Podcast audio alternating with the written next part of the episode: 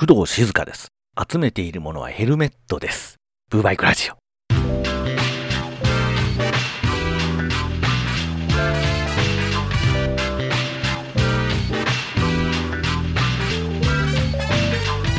いきなり何を言い出しているのかと思いの方も多いと思いますが、思いつきで喋るのがブーバイクラジオなんで、適当に流してくれればいいかと思いますですね。はい。でね、その工藤静香とは全く1ミリも関係ない A インター、有田プロレスインターナショナルですよ。Amazon プライムで絶賛独占配信中の、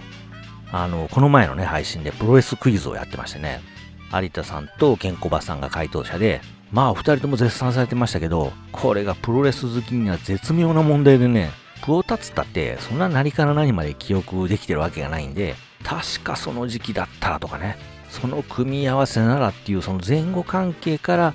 推測できそうなできなさそうな微妙なところをついた問題ばっかだったんですよね。その A インターって有田と週刊プロレスとから随分つまんなくなったなと思ってたんですけど、これは良かったなえっとね、10問やって有田さんが6問ね、ケンコバさんが4問正解だったんですけど、私5問正解ですよ。多分ね、世間のそこそこプロレス知ってる人もこれくらいのはずで、だから正解聞くと、ああ、そっか、そうそうそう、みたいな、日本全国でテレビ画面に向かって行ってたプロテが続出したんじゃないかなと思うんですけども、あれ良かったですね。早急に第2回をお願いしたい。ということで、ブープロレスラジオ、じゃなかった、ブーバイクラジオ始まります。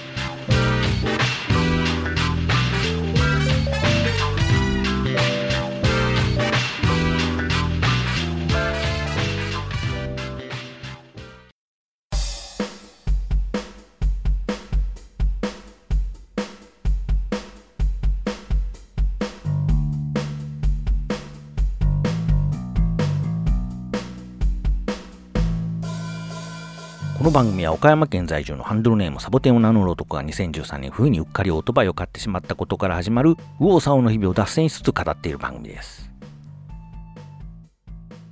寒いのよ。何回か前にやった R1200R を語ろうで、それまで延々走ってきたのにもかかわらずエンジンが冷えてるっていう謎のランプがついた話をしましたけど、エンジンを冷やしすぎるのも良くないんつってね。冷やせ言うてみたり冷やすな言うてみたりめんどくせえ。ピッチャーの方か。すると、するってえと何かい？えー、寒冷地では水冷より空冷の方がいいの？冷えすぎないためには。あ、寒冷地だと逆に空冷の方が冷えるんかな？なあ、わからん。もう、寒い時はもう乗るな、バカ。暑い時も乗るな。もう春と秋だけにしろ。そんで春はまだ寒い。秋はまだ暑い言うてもうずっと乗らずバッテリーを上げてしまえ。それわしやないか。あのー、なんせね、指先がね、冷え冷えなんですよね。えー、腐っても R1200R ですから、まあ、腐ってはなくてピカピカなんですけど、旧型とはいえですよ。う、旧型。いいや、R1250R など邪道にしてけど、R1200R こそ保守本流、王道であると、声を大にしていって、自分で自分を慰めるんですけども、あの、グリップヒーターがですね、ついてるわけですよね。でもね、この指先って、グリップには触れてないじゃないですか。あの、どう説明したらいいですかね。今これを聞いてる皆さんもね、その辺にある適当なそれっぽい棒をちょっと握ってみてほしいんですけども、あのね、今とても下水ことが頭に浮かんだんですが、これ以上リスナーを減らしてる場合じゃないんで割愛するとしまして、あのほら、指先までがっつりペタッと当てて握ってます？だいたい第一関節あたりで押さえてません？だからそっから先はフリーというか、なんだったら指先っていうのは若干宙に浮いてるというかにならないですかね。それは冷えますがなっていう話でね。なやこれこれ私の握り方が悪いの？あの、しゃあないですからね。まあ、まりにも冷えすぎると、こう指先を立てるようにして、指の付け根と指先だけで握る的な、そんな妙なグリップにしてしばらく指先を温めたりなんかしてる今日この頃なんですけど、あの、そうっすよ。これね、入院中に見てた動画の人なんですけど、まあ、キャンプ道具とかね、クッカーを紹介してるんですね。テーブルの上にね、クッカーとか置いたりして。で、それを紹介するときに持ったりするじゃないですか。その時の手つきというか指つきいうかがすごい違和感。こう何を掴むにしてもね、指の第一関節と第二関節を曲げて、この字というかな、にしてるんですよ。あの、猫の手を真似するような感じにゃーみたいな。あ、にゃーといえばですよ。あの、伊集院さんのね、ラジオ聞いてると、ペンネーム、舘ひろしっていう人がよく投稿されてるんですね。伊集院さんもね、最初思い切ったペンネームだなっつって笑ってましたけど、この前聞いててね、あれ、これ猫ひろしからの舘ひろしなのかなと思ったんですね。まあ、猫とタッチっていう。で、その時に、ああ、もともと猫ひろしってそういうことだったんかっていう今頃気がつくっていうね。いや、だからあの芸風だから全然舘ひろしと繋がってなかったんですけど、そうか、猫ひろしはそういうことだったのかみたいな。ですよね。わはは本舗でね、単にニャーって言ってるから猫なわけがないですもんね。猫ひろしありきのニャーで、で、その猫っていうのは舘から来ていたのかと。そういうことが一回ペンネーム舘ひろしからの猫ひろしからの舘ひろしへ戻って猫ひろしの本質と知り、そこからペンネーム舘ひろしの意味がようやくわかるっていうね。なんていうかな、分かってもらえないでしょうね。まあそんな私の鈍感具合はさておくとしてね、動画の人ね。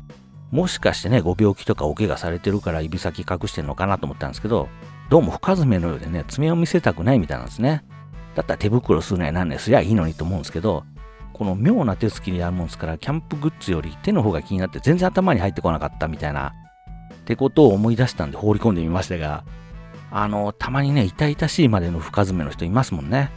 まあ私もあんまり他人に爪は見られたくないとこありますが、すごい不健康というのかな、爪ってあの付け根というすかね、あのあの下のところに半月状の白いところがあるじゃないですか。私あれほぼないんですよ。白いところがなくてね、全ピンク。だからもうなんか病気なんじゃないか。いや、病気はもうずっと病気なんですけど、ああともう結構治りましたけど、私も昔はそこそこな深爪だったんで、やっぱね、まだその爪自体の形がいまいちだったり、弱々しいんですよね。なんかもうすぐ割れそうみたいな。こんな田舎ですからネイルサロンとかそんなないですけど、たまにこのイオンの通路的なところでね、ネイルします的な露店じゃないですけど、店出したりしてますでしょう。そういうの見かけるとですね、あ、付け爪でもしてもらおうかなと、真面目に思ったりしますからね。皆さん爪のケア、ネイルケアはいかがされてるでしょうか？女子か？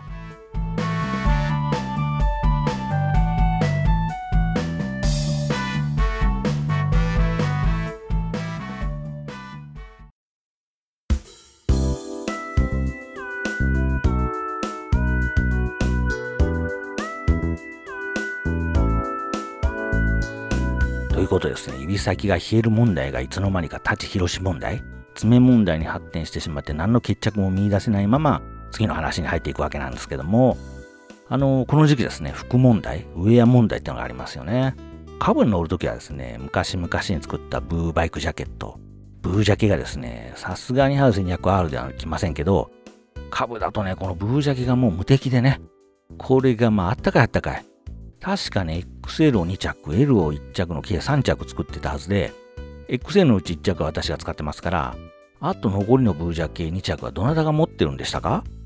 ほんのちょっとだけで作ったブーグッズはまあいろいろあるんですけど、特にこのブージャケとね、ブーフーデッドタオルは3つしか作ってないはずで、今になってね、行き先が非常に気になってますですよ。使ってくれてんのかなみたいな。ブーフーデッドタオルなんて私も持ってないんですから。まあ、それはさておきですね、防寒としての上着ってのはまあ、選択肢は結構いろいろあるんですけども、今一つこれってのが見つかってないのが、腰から下問題なんですね。特にね、風が直撃する太っちょのブーヤンのデブリンカーンの一番の弱点と言われる武藤掲示板の弱々しい膝と、あととても大事なところの周辺ってえらい冷えないですかなんかもうそこめがけて冷やしに来てねえかみたいな。あれ体に当たった風が下に降りてきて、そこを通過するからなんですかね。前レイダー乗ってた時にアメリカンな声だっつってチャップスを買ったんですね。うーん、チャップスね、わかりやすく言うと、WWF でミリオンダラーマンとして登場する前のテッド・デビアスは全日本プロレスの常連外国人だったんですけども、その時彼がタッグを組む相方と一緒に入場の時に着ていたカーボーイ風のコスチュームあれの下に履いていたやつ。あれがチャップスですよ。なぜその相方のスタン・ハンセンの方で説明しないっていう。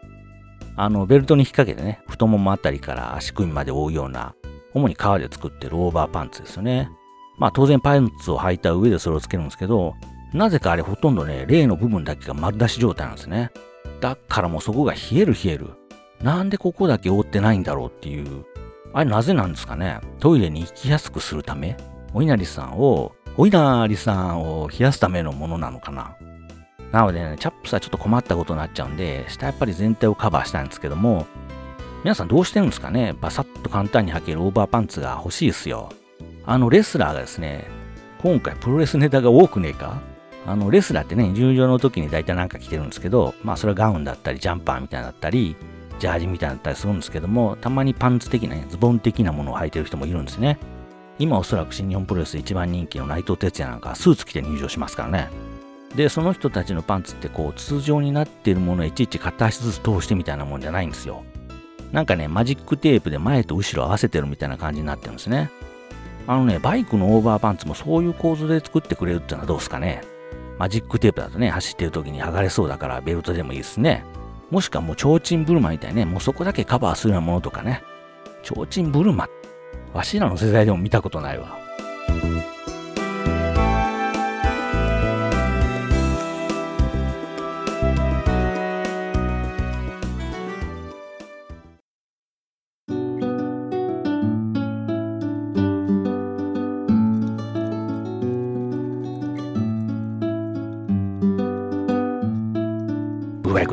公式アカウントでポッドキャストなどの更新連絡を行っています。いち早くブーバイクラジオの更新を知りたい方、一言感想を言いたいんだけどメールするほどのことじゃないんだよなという方は、お手持ちの LINE から ID 検索で @gwt6639f 小文字で、アットマーク GWT6639F で検索すれば出てきますので、サクッと友達登録をしてください。どうぞよろしく。あと、ここ数年かな、ずっと気になっていたのがヘルメットなんですね。工藤静香が集めてるでおなじみの。私ずっと洗いなんですけど、あの、ラムちゃんの角の位置にベンチレーターありますでしょう工藤静香とかラムちゃんだとか、昭和か。昭和じゃ。バリバリの昭和人間じゃ。昭和新山じゃ。いや、昭和新山じゃないですけど、あの、一休さんがね、ポクポクポクチーンってつばつけるとこね。だからそれも昭和じゃ。あの、ヘルメットをね、その位置にベンチレーター、空気取り入れのスイッチというかな、ポッチみたいなのがあるんですけど、これね、空気を取り入れるか遮断するかっていうポッチね。それがね、片方バカになってましてね、カチッと止まらないんですよね。だから走ってるとね、カチカチカチカチうるせえうるせえ。最初この音ね、ジャケットのフードの紐が風にたなびいてね、ヘルメットに当たってるんだろうと思ってたんですけど、てかあのフードは何のためにあるの？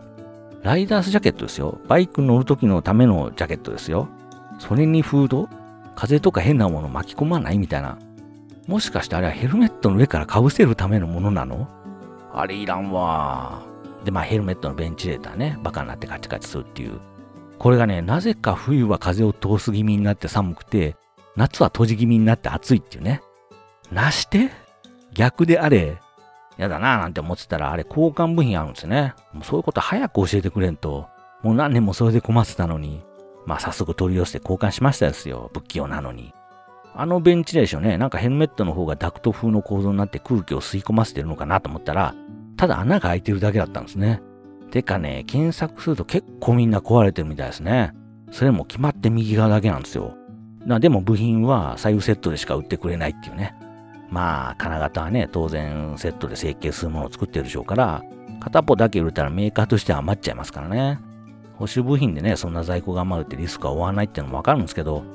だからね、世の中には余った左側がいっぱいありそうですよ。ヘルメットね。あれ、あの、えーと、また忘れた。話するやつ。あ、インカムか。使わないからすぐ名前忘れるでおなじみ。それお前だけじゃのインカムね。あれつけるためにね、内側の発泡を削ったりしてるんで、もう私のヘルメットもボロボロよ。もう最初からついたやつを出してくれや、ライト。あ、使わんからそもそもいらんのかな。あ、れはどうなんですかね？BMW のこの内側のシールドにこういろんな情報が出てくるっていうやつ。わしらからむしり取ったお金でさっさと出せ。うん、でも出したとしても、30万下手したら40万、50万か。買えんわ。のんきか。でもヘルメットで言うとね、特にフルフェイス、この時期になると鼻が出てきません？鼻って鼻水ですよ。まあ我々は鼻水機と呼んでおりますが、フルフェイスだと吹けないじゃないですか。皆さんあれどうしてるんですかね。垂らしっぱなし？うわ、汚なあっち行け。